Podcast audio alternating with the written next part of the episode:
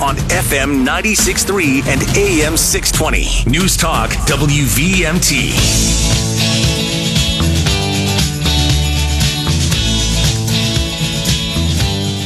Welcome back to the morning drive, everybody. You ain't seen nothing yet.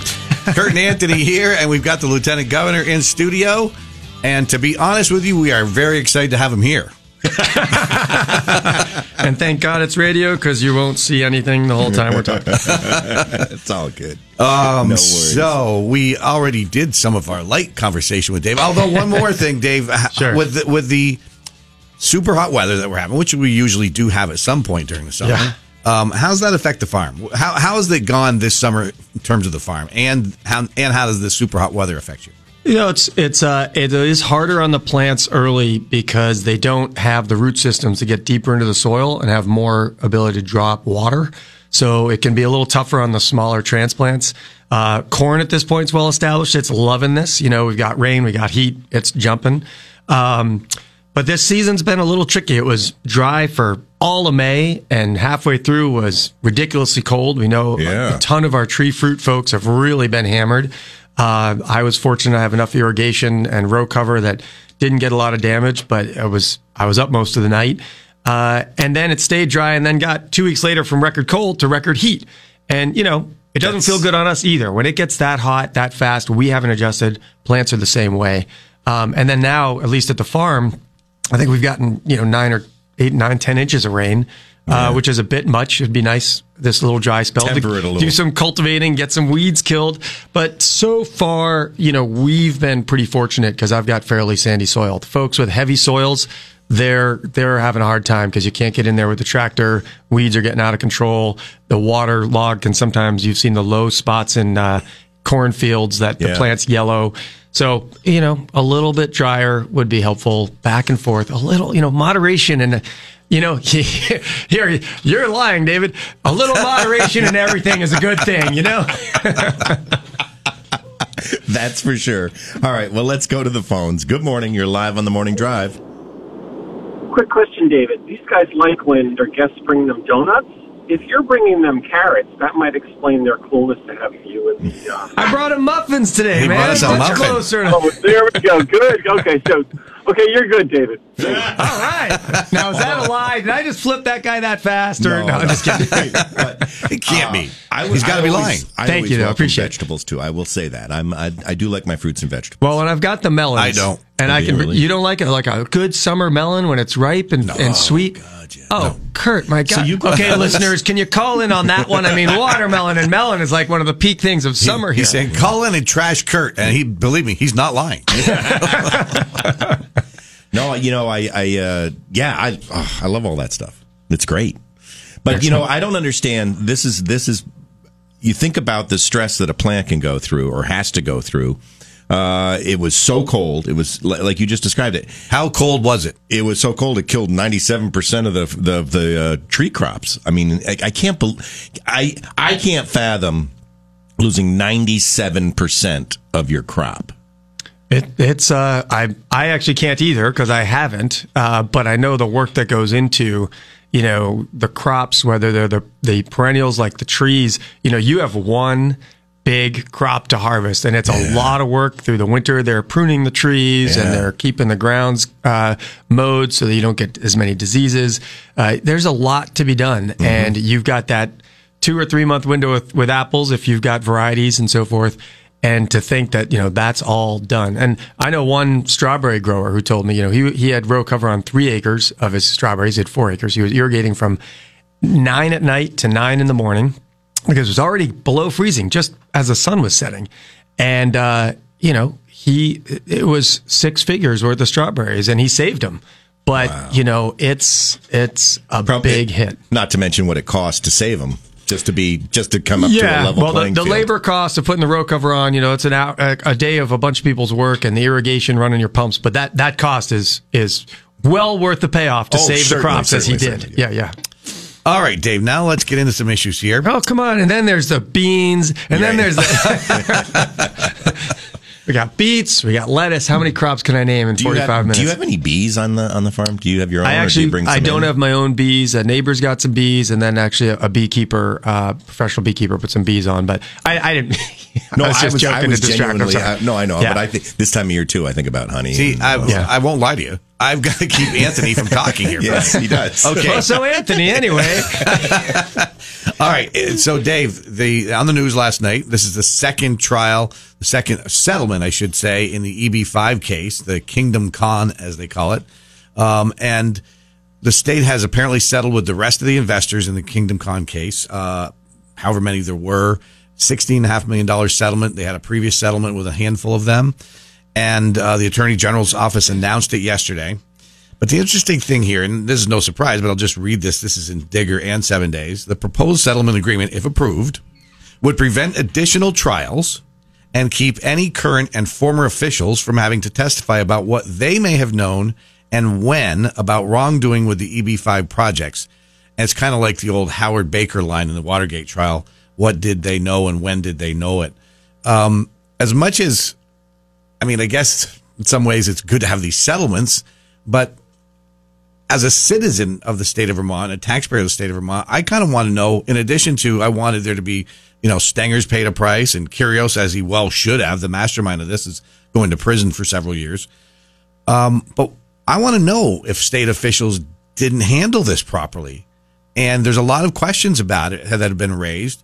And now it seems like because of this settlement, we're not going to find out any more about that. Well, absolutely, and and these settlements happen all the time in the private sector. You get the oh this this uh, business settled. In fact, what was it? Fox News just settled with the producer of Tucker Carlson's show, and so now no more info will come out. Same is true here at the state level. Uh, I think a lot of the documents are now public, but folks who were involved won't be put on the stand to answer the questions. And I, I didn't see a lot of the article, but I think they talked about, you know, under Douglas and Shumlin, this, this got started and, and got moved along. And who knows when the information started to change or become uh, questionable. I don't know where in that process. I don't know which officials, whether it was, you know, governors or others. Um, and I think that's true for all of us. I think transparency is really important. But I think the question, the time period that's really in question is when we started to know, or they started. When did they know and what did they know? And, and that- yeah, the yeah, fact so- that that this was in the beginning. Look, I don't have any problem with anybody that was promoting in the beginning, whether it's Governor Governor Douglas or Patrick Leahy or Shumlin or whoever. It looked like a great thing for the for the kingdom Right. up in the up Yeah, in the we were talking area. about the potential Yeah. economic development. You know, that's now a whole, but it was going to be high end research jobs and so forth. if it had happened, it would have been great. But then what I want to know is in that later period when it became clear that this was not on the up and up, that there was fraud involved here, is did the state handle this properly? And or did we continue to you know, there's a lot of questions there. And as a citizen and a taxpayer, I think a lot of Vermonters want to know not only what the main perpetrators of this thing did, we know about that. They're paying a price as they should. Um, but did we did we have state officials that handled this properly or not? I think Do those are fair, fair questions. I, you know, I what I what I don't know at this point is uh, what steps have been taken, at least to not have it happen again, which isn't the same as what you're talking about, and I recognize that. Um, and then I, I don't know how we find out more because if a settlement is approved, now I think again, Yeah. just reading the article. So all I know is the same stuff. All I know is the same stuff that was uh, in the article that you just brought up this morning. I hadn't seen it yet because I've been on the road, but um, that the, that with the settlement, you there's no further process Nothing. that that folks can use legally to extract that information. Now, whether there's opportunities for uh, the the committees in the House or the Senate to dig the government operations committees and dig a little deeper and say, wait a minute, what's going on? You know, if different branches of government. And one of those is the legislature. One is the administration, no matter who's governor. I'm not saying, obviously, Phil Scott was not involved. Uh, he wasn't governor at the time. Um, so will they open up those kinds of uh, digging efforts? Do you think, I don't know. Do you think this not, but I don't know. settlement, if all this stuff has now been, you know, is they've agreed? I wonder if the settlement just means they can't it cannot be brought forth in court. Could the legislature get all this information if they decide to do an investigation, or if the, let's say the governor called for an investigation? I don't think he's going to, but Right. Oh, I think those processes could still happen uh, if there was enough energy to do it or political will to do it. Uh, whether it will happen is probably the bigger question, and I'm guessing it's less likely than more likely. Um, you know, the same reason I'm not loved all the time by all the political power players within the Democratic Party, because I will say things like, well, if you've got a Democratic supermajority in the House and the Senate, and you've and this happened more so under the Democratic administration, would they rather have this in the rearview mirror? I don't know. Yeah, and uh, so uh, our Attorney General, uh, Charity Clark, is uh, quoted saying this settlement removes the state's exposure to financial risk and gives Vermont the opportunity to move forward. But basically, this will close the chapter on any financial risk to the state of Vermont. And then later, And that may on- well be a good Yeah. thing. I mean, yeah. usually you settle if there was a risk at greater exposure. So on the one hand, you know, I, I do appreciate that comment with respect to trying to temper how much, Yeah. how much money, uh, whether that's paid out from other collections. That you know, the Attorney General's office usually brings a lot of money into the state Yeah. through these kinds of suits and so forth. So whether it's paid out of that, I mean, they said it's going to be done over three years. So my guess is they'll pay it out of those rather than direct taxpayer dollars. But once the money's in the pool, it's all the same. In, yeah, in and it's and it's capped at sixteen and a half million, Right. which that's a big number. But when the project was five hundred million, I guess. The, the- I mean, who knows how big the exposure could be? Well, and, and some of that money did go back. I mean, they they, Mm-hmm. they got other money from the sale of the you know ski resort and other things, and um, you know I suspect she did probably a pretty good job at, at making it not be a bigger number. So Yeah. um, I think her her comment is is pretty legitimate. the only thing you, you just wonder about again is is does this settlement or part of it was it to protect to you know past officials or even current officials who may have bigger political aspirations Uh, you know, I don't know. I think in general, the attorney general's job is to limit the the effects against the state, and so I think you know you try to get to a settlement just like the lawyers for you know all the different whether it was Fox News or and I don't mean to keep going there. That's just the one that's in my head, but we see it all the time. You know, Yeah. with with an uh, injured employee at a business that's you know Amazon scale or whatever. Uh, you know, the goal is to limit that financial exposure first and foremost. i get it it's just in this case it is about also Sure, people who there is public policy involved. Yeah. public policy and wanting to know if our if these if this was handled properly by the people that were in charge at the time Well, and we have, and I haven't dug deep into it, but my understanding is uh, Digger, with their work, did get a lot of documents out in the public. So I think people who want to dig in, for the pun, uh, really can. But what the one thing this won't ha- uh, lead to is is the individuals involved will not have to testify. in Right, and we I mean we know that uh, VT Digger and Galloway in particular, I think they got awards for their coverage of this of Yep. this story. Yep. And we had her on the show a month or two ago, and when asked uh, about the, I'll just say it because the question was asked, and this was her response. I, I read to her the response from the current treasurer Mike Pieciak about why they didn't, uh, you know, why they when they knew this, why they didn't stop it then or. or Come out and say more, and he said it because it would have jeopardized the investigation. I, I asked her what she thought of his response. She said she thought it was BS.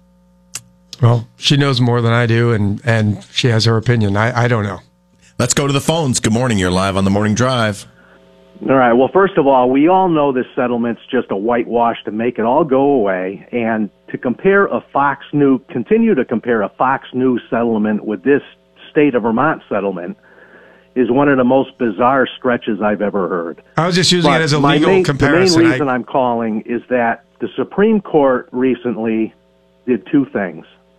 They stated that the power to, of the purse remains with Congress. That's the student loan deal. yep. And the one we all know about with college admissions, they stated you cannot discriminate based on the color of someone's skin. So why are progressives losing their minds over those two decisions? Why are they so bothered by the U.S. Constitution? Well, you've done two different things there. One is the Supreme Court decision, and the other is the Constitution. I don't think uh, people on the left are con- are disturbed by the Constitution, or I think that was the word you said, or something, or bothered by the Constitution. Uh, it's the interpretation of the Constitution that folks are upset with. And just as people on the right have been upset with other court decisions in the past. So um, I think that's that's true across the board. When we don't get the interpretation that we that one thinks is the accurate interpretation, uh, one is going to get upset. I don't think that's any different from the left to the right.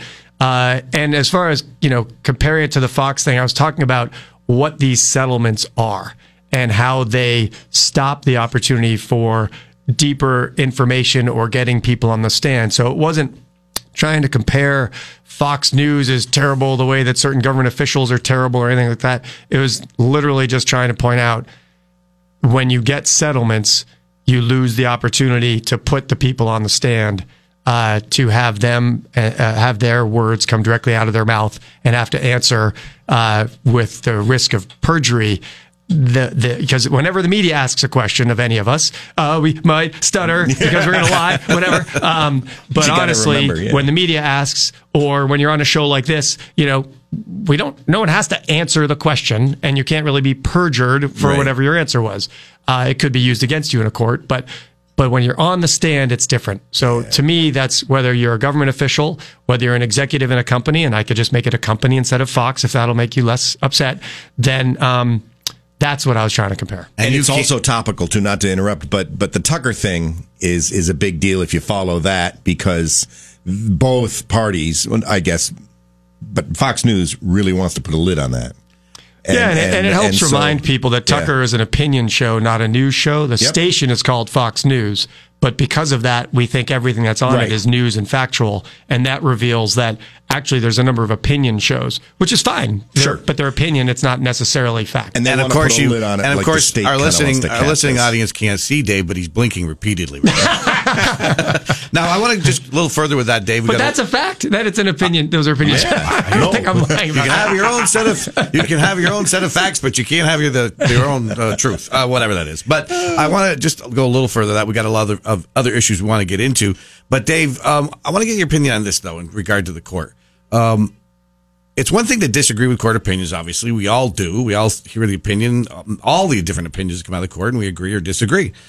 But some on the left, uh, Joe Biden has come out and said this is not a normal court. This court's not normal. And others on the left have said some very disparaging thing about uh, things about the court mm-hmm. uh, in that regard. Um, and they've they've also said things like that they are totally out of touch with the with the views of the American public. And yet, the Sunday morning shows that I watched this week with uh, uh, George Stephanopoulos, Meet the Press, let out polls that said that the American people actually agreed with these two decisions on uh, on uh, both those yeah, two major think, decisions. Yeah, from what I've heard, as far as opinion on on uh, those, those are are much more 50-50, 60-40. They're much more balanced in terms of the agreement, disagreement, uh, and and with the majority, I think, in those polls agreeing. So I I there's a couple things. The court's job is not to actually be in agreement with public opinion. Right. That's in fact it's just that's not their job. I, no, it isn't. Politicians do opinion and try to represent the views of the people. Right, and I'm only the pointing court, that out just to say that right. the, the, people out, not the court. I was actually the, trying to agree with you, Kurt. Just so you know. No, I know, but I just want to, I just want to interject to say I'm not the court. Of course, doesn't do that. That's not their job, and they shouldn't. I'm just using that to say. Um, people have been out there saying the yeah. court's views are wildly out of step with so, the American public, but the polls don't show that. So there's there's two different aspects of how courts are in or out of step with folks or or the Constitution. So I agree. I think Biden went a little way went in a way I wouldn't go, saying you know the court's out of touch with the American people. Well, that's that's not the court's job. So I disagree with Biden on that. On the other hand, they are pretty far out there when it comes to overturning precedent, which has been a tradition of the court for a long time. They are doing far more. Um, large step or wholesale transformation of interpretations of the Constitution than many, if not all, courts in the past. I, I can't say all because I don't, I'm not a court historian, but in my lifetime, and some others have lived longer than me, and others have lived left less. We haven't seen courts uh, overturn precedent and and alter the path of the interpretation of the of the Constitution to the extent that this court has. So in that way, I would agree with him. So I disagree with him, and I agree with him. Let's go back to the phones. Good morning. You're live on the morning drive. Yeah. Hi. Good morning, guys. I, I just wanted to point out something I thought was pretty obvious is that, you know, as far as legalities and settlement issues go, uh, like with the Fox thing, that that wasn't taxpayer money. Oh yeah, no, you're right. Yep. You know, and and that's got to be the hugest difference right Absolutely. there. And Absolutely. the other, the, just one other quick thing. A friend of mine always refers to the Democratic Party in Vermont as the Vermont Democratic Mafia, and you know, it it looks like they're all going to slither out of this EB5 scandal thing, starting with uh, the Godfather who recently retired and one of his capos who was former governor, and it's just it's just I could see it coming. You know, we're never going to hear anything about it, and nobody wants their legacy tarnished and that sort of thing. I just think it's sad, and I wanted to, to say that. So thanks. Well, I, I appreciate that. I will say that um, in the world of politics, you know, there there are these families, right? I won't say they're mafia families, but you you are a family by association, and folks typically try to um, protect the folks from their own party from being tarnished. And I'm not necessarily saying in the political machinations, but they don't tend to say negative things about each other, and it's it's often true in our families as well. You know, if you think about when uh, you know uh, a cousin does something that maybe uh, folks disagree with, you try to or or and the family knows about it. You try not to have it become the community's news. So I don't think politics is really that different than all of us as humans and as society.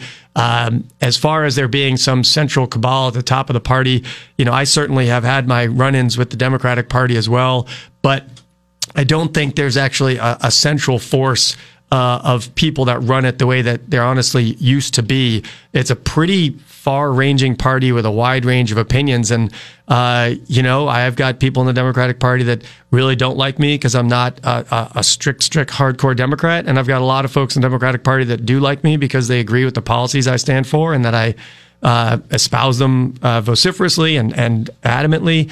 So I, I just want to say I, I I don't think the idea of it being a monolith is really true.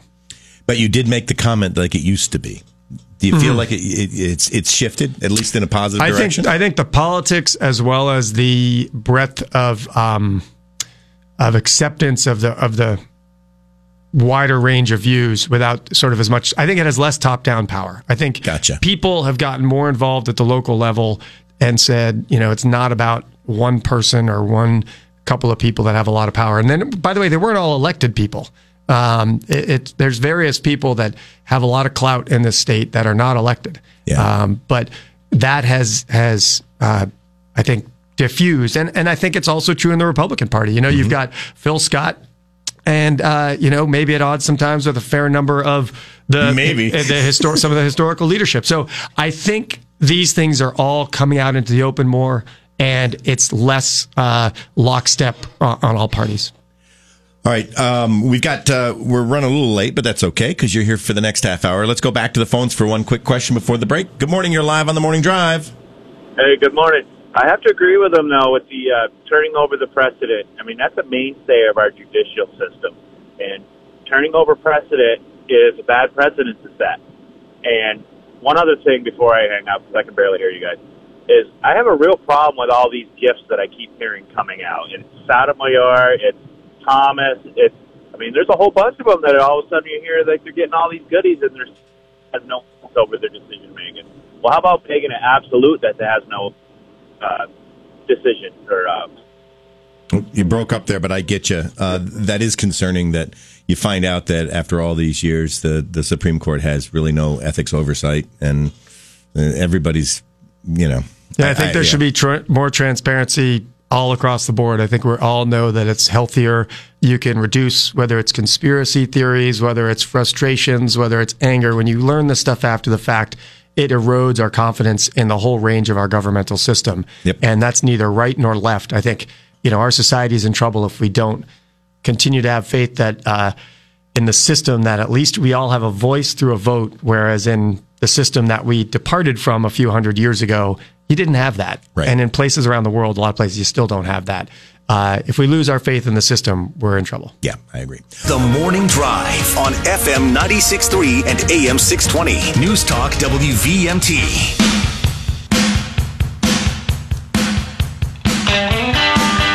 Welcome back to the morning drive, everybody. Kurt Anthony here, continuing our discussion with Lieutenant Governor Dave Zuckerman. If you have a question for the Lieutenant Governor, he's always happy to field them. McKenzie Country Classic Hotline's open, 888-414-0303. Give us a call. And uh, we want to go to the veto session, but one more back on the courts just for one second. When you talk about precedents, um, I've just looked this up, and it's, um, uh, you know, precedents are set. Sometimes it's set by a court on the left. Sometimes it's set by a court on the right, depending on who's controlling the or court. just at a court without a left, right, whatever. But a lot of times they are lean left or right, or, and people are concerned on the left right now that it's a six-three majority more on the right. Although there's swing votes on the court still. But they uh, here it says that a hundred different cases have overturned previous precedent and set a new precedent. But and you can comment if you want. But the question I did want to ask you though, Dave, is um, you talked about undermining faith in the system. You are you're part of a group now that wants to add Supreme Court justices. You want to, aren't you part of a group that wants to actually add justices to the court, which is what is referred to by a lot of people as packing the court? Doesn't that that type of thing help undermine faith in the current justice system? Even Ruth Bader Ginsburg, when she was asked about that, said, "No, that'd be a terrible idea," because you add justices now. The Democratic Party couldn't do it because the Republicans would block that. But Sure if they get would. back in power, the election, if, if uh, Well, you need 60 dec- votes, so I just don't see that happening. and if the electorate decided to go down that road and happen, Republicans would come back and say, okay, now we're going to add more justices. Well, there's certainly that that risk, no doubt about it. Uh, the reason there's multiple reasons, no doubt. I think this court uh, actually already got packed through the actions of McConnell. Used completely uh, by the rules uh, procedures to do it, um, but also again sort of broke the norms and precedent of the process that was historically followed to do it. So you know it's sort of the back and forth thing, but my understanding is that there historically were the number of Supreme Court justices as there were appellate courts.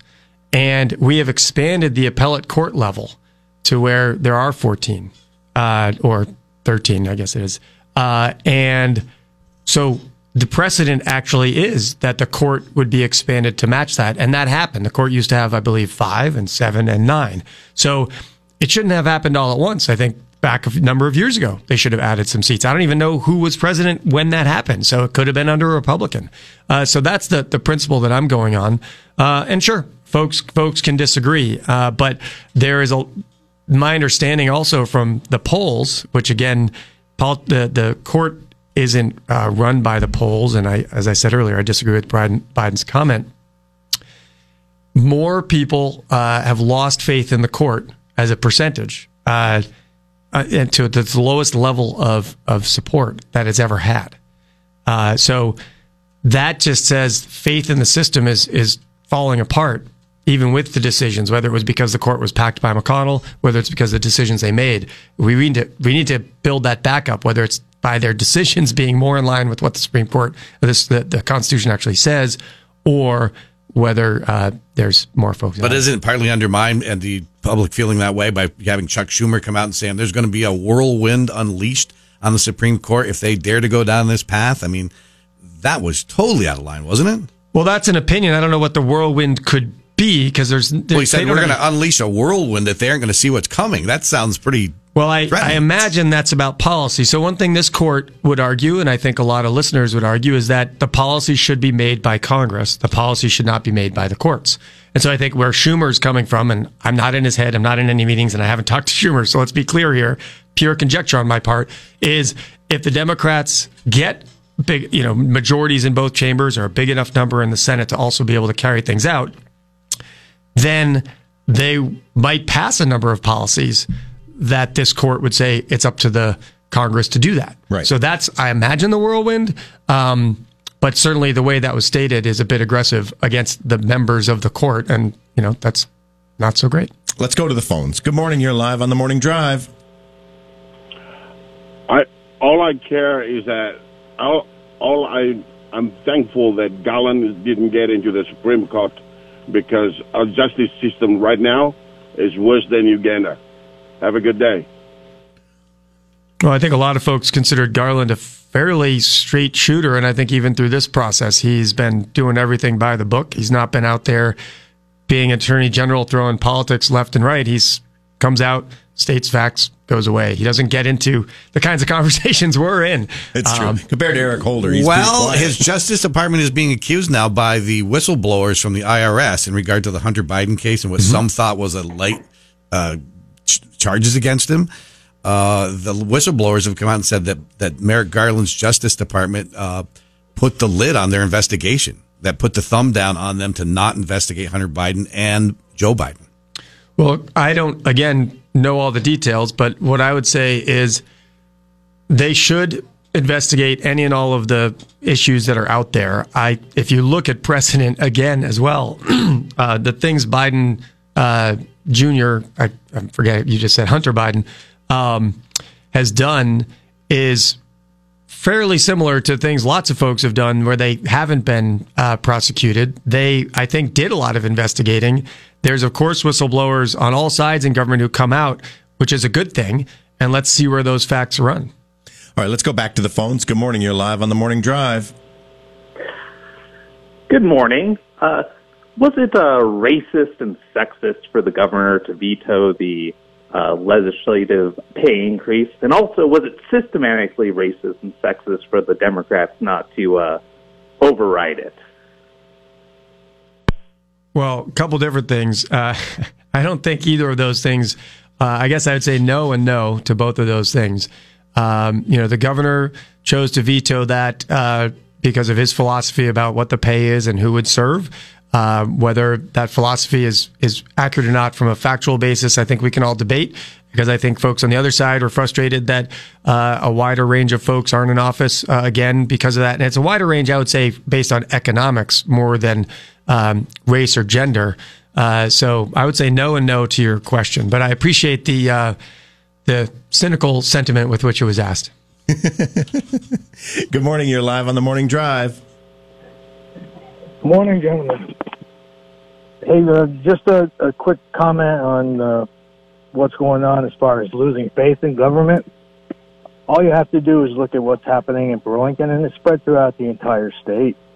Uh, we've got politicians, just like the current lieutenant governor, who say he's a Democrat, and uh, David, actually progressive.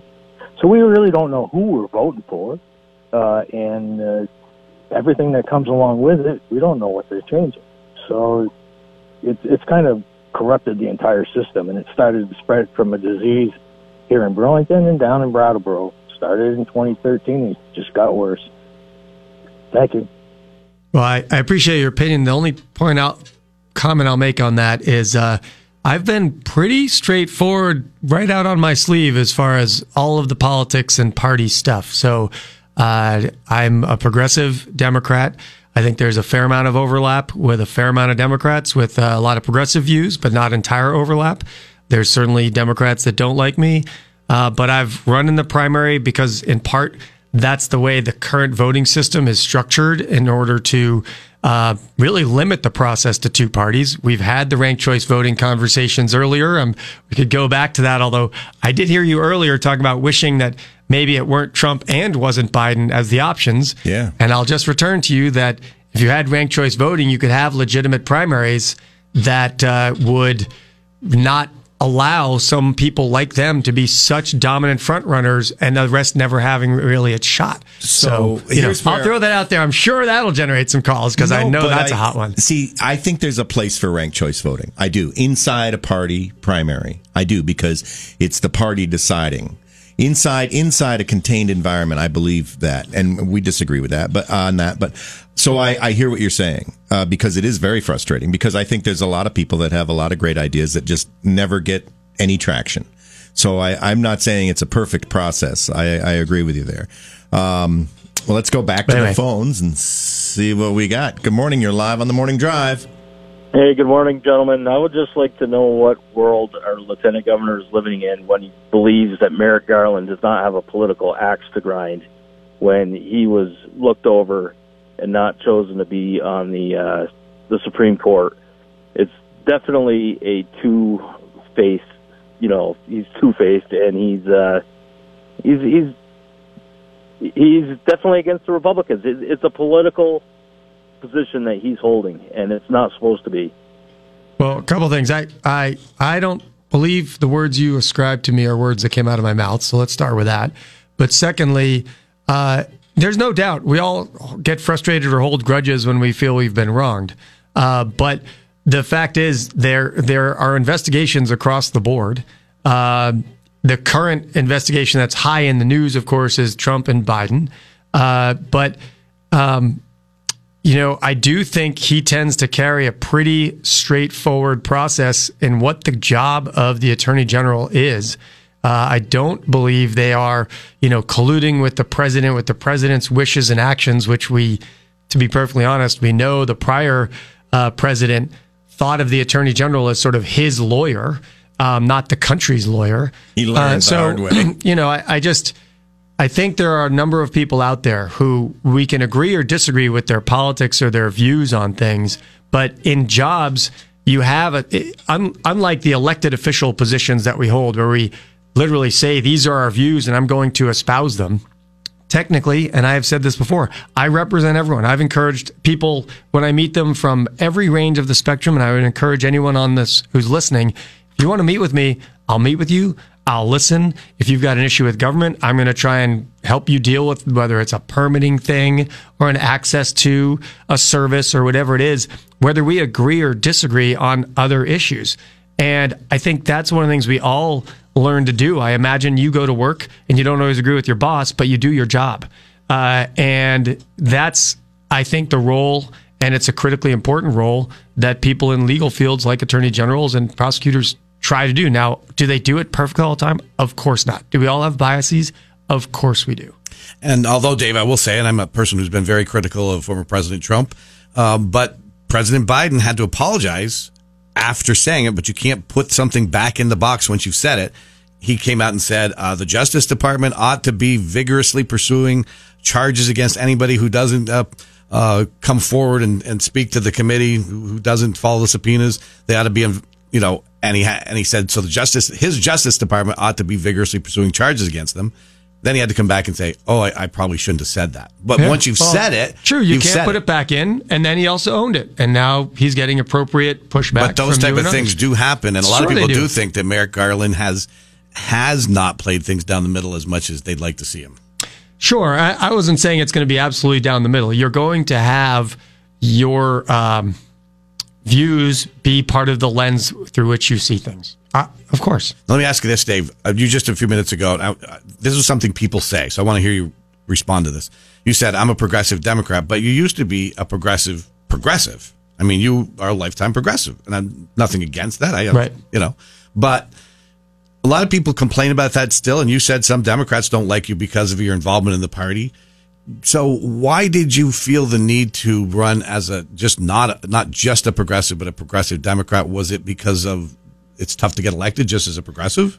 No, it, it to be perfectly honest, the voting system, right? If you end up with uh, two folks that agree on 75% of what's going on running as a- an opposition in a three-way race to a single person who has a different set of views that maybe represents 40% of the population, you under the current system can have someone win with a 40% viewpoint against what is held by more like 55 or 58. I'm not going to say 60% because I said the two don't always agree. Uh, and so our voting system makes it difficult. Someone is always the quote spoiler. Now, whether the progressive is a spoiler or the Democrat is a spoiler, uh, the common mentality would be that the progressive would be because it's a smaller third party. Uh, at this point, if I was running for something and a lesser known Democrat was running and they got fewer votes, they would or could be called the spoiler, but probably because the way the media works, the progressive still would be the spoiler in a three way race. So there's no doubt it was out of both collaboration, cooperation, and uh, strategic thinking. It's all of the above. Uh, just to, it's George W. Bush's uh, 77th birthday today, so I want to use the word strategery. strategery. So, but here's an example. If on the more conservative side, you had uh, someone like me running, uh, or but only under one party, and we had sort of one Democrat or progressive running, and then you had um, a, a, Joe Benning and a Greg Thayer in the general election. People would say, "Oh, Zuckerman might have only won with 48 percent." and Joe Benning and Greg Thayer would have split the vote.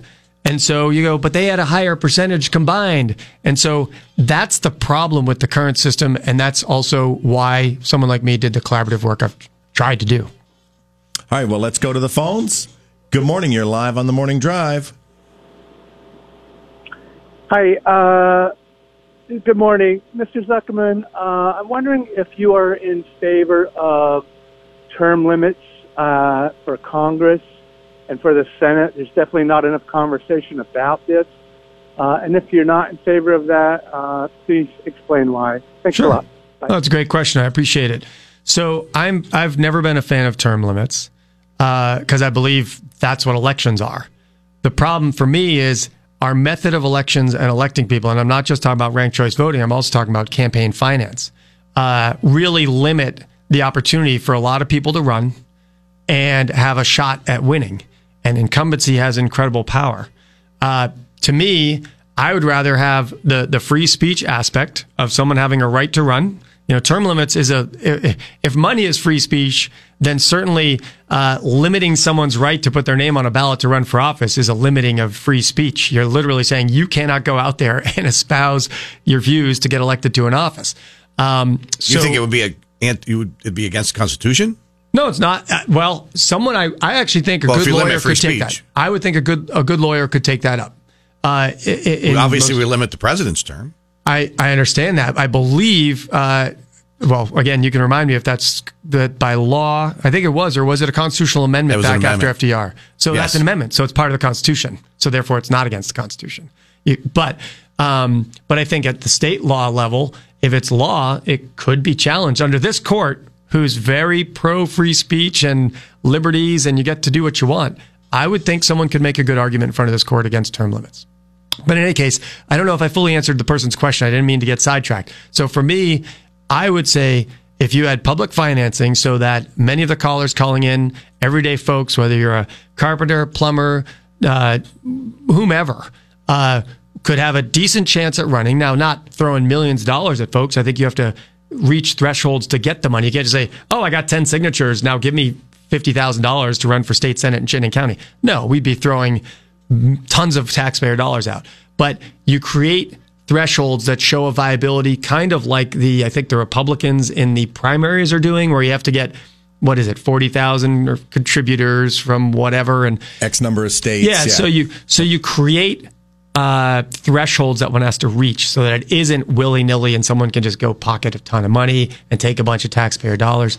But if you had public financing uh, as an option, and you had a voting system that allowed for you know more people to be at the podiums where you could winnow it down and folks get broader sets of views out in front of people not filtered through the media i think our democracy would be healthier from the right and the left.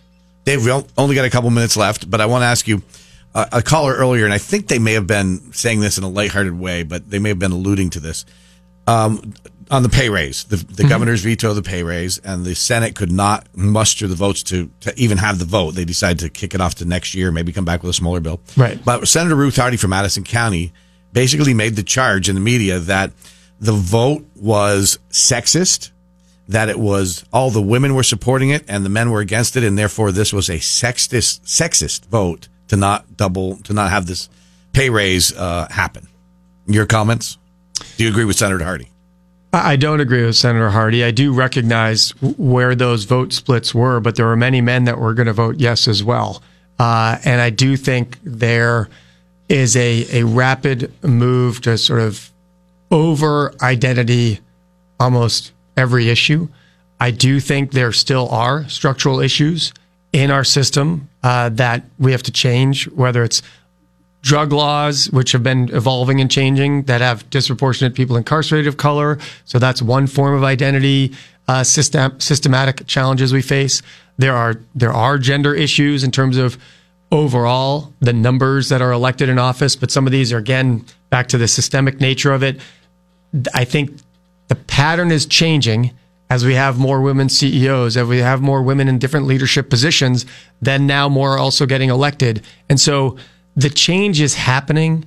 Uh, and I think that's healthy, but I also don't believe in voting for someone because they are X or Y, which I, I guess there's a pun there with chromosomes, but um, it's it should be based on the issues and experience. We just have to make sure everyone has the same opportunities to build the experience to be qualified in the mindset of voter. If the pay raise uh, had had been a tie vote and it had come to you for a tie breaking vote as lieutenant governor, would you have voted for that?